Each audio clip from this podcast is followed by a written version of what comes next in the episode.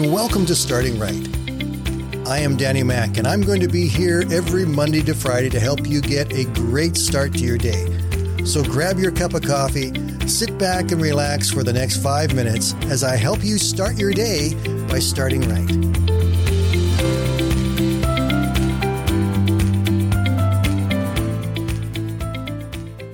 Every once in a while, I come across a story that I figure that most of you have probably heard, but it's such a good story, I just can't help myself when it comes to sharing it with you. So today is one of those stories.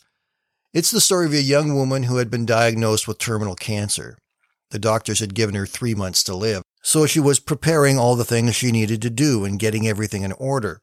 She contacted her pastor and asked him to come to her house and discussed her last wishes as to what she wanted in the funeral. They sat down and she served him some tea, and she told him the songs that she wanted in the service, which scriptures she would like read, and the outfit she wanted to be buried in. They spent some time talking together about her family and about the things that brought her joy in her life. The pastor did his best to encourage and to comfort her, and as he was about to leave, they prayed a short prayer together. After the prayer, the woman looked up and said, "Oh, there's one more thing. This is very important. I want to be buried with a fork in my right hand." The pastor stood there looking at her, not knowing quite what to say. "That surprises you, doesn't it?" she asked. "Well, to be honest, I am really puzzled by it," said the pastor. The young woman explained, "My grandmother once told me this story, and from that time on, I have always tried to pass along its message to those I love and to those who are in need of encouragement. You see, in all my years of attending socials and dinners, I always remember that when the dishes of the main course were being cleared away, someone would always inevitably lean over and say, 'Keep your fork.' It was my favorite part because I knew that something better was coming, like a velvety chocolate cake or a deep dish apple pie, something wonderful and with substance. So I just want people to see me there in the casket with a fork in my hand, and I want them to wonder, 'What's with the fork?' And then I want you to tell them. Tell them to keep your fork, that the best is yet to come." The pastor was overcome and his eyes filled with tears as he hugged the young woman goodbye. He knew that this was probably one of the last times he would see her before she died. But he also knew that the young woman had a better grasp of heaven than he did. In fact, she probably had a better grasp of heaven than many people twice her age. She knew that something better was coming. At the funeral, people were walking by the young woman's casket. They saw the dress that she was wearing and the fork placed in her right hand.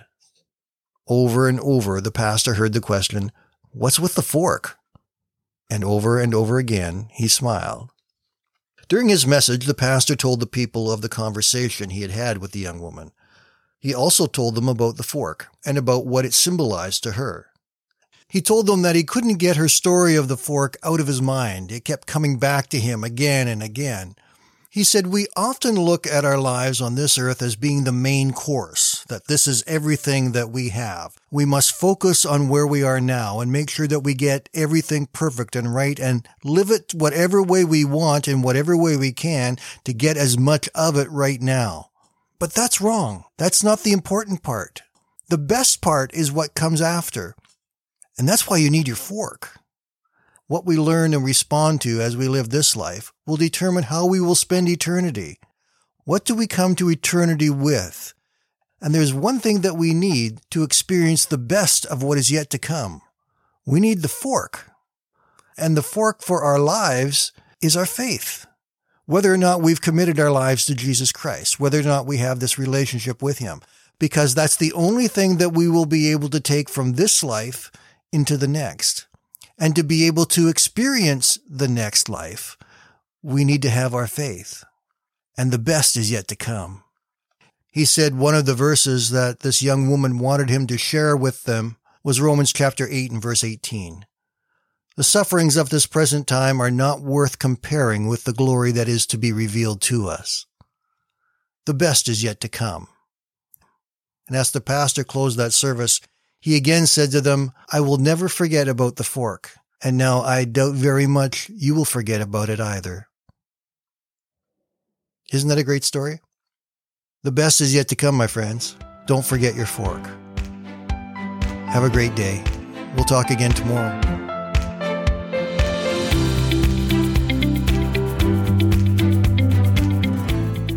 Thank you for listening today, and I invite you to join me Monday to Friday right here on Starting Right with Danny Mack.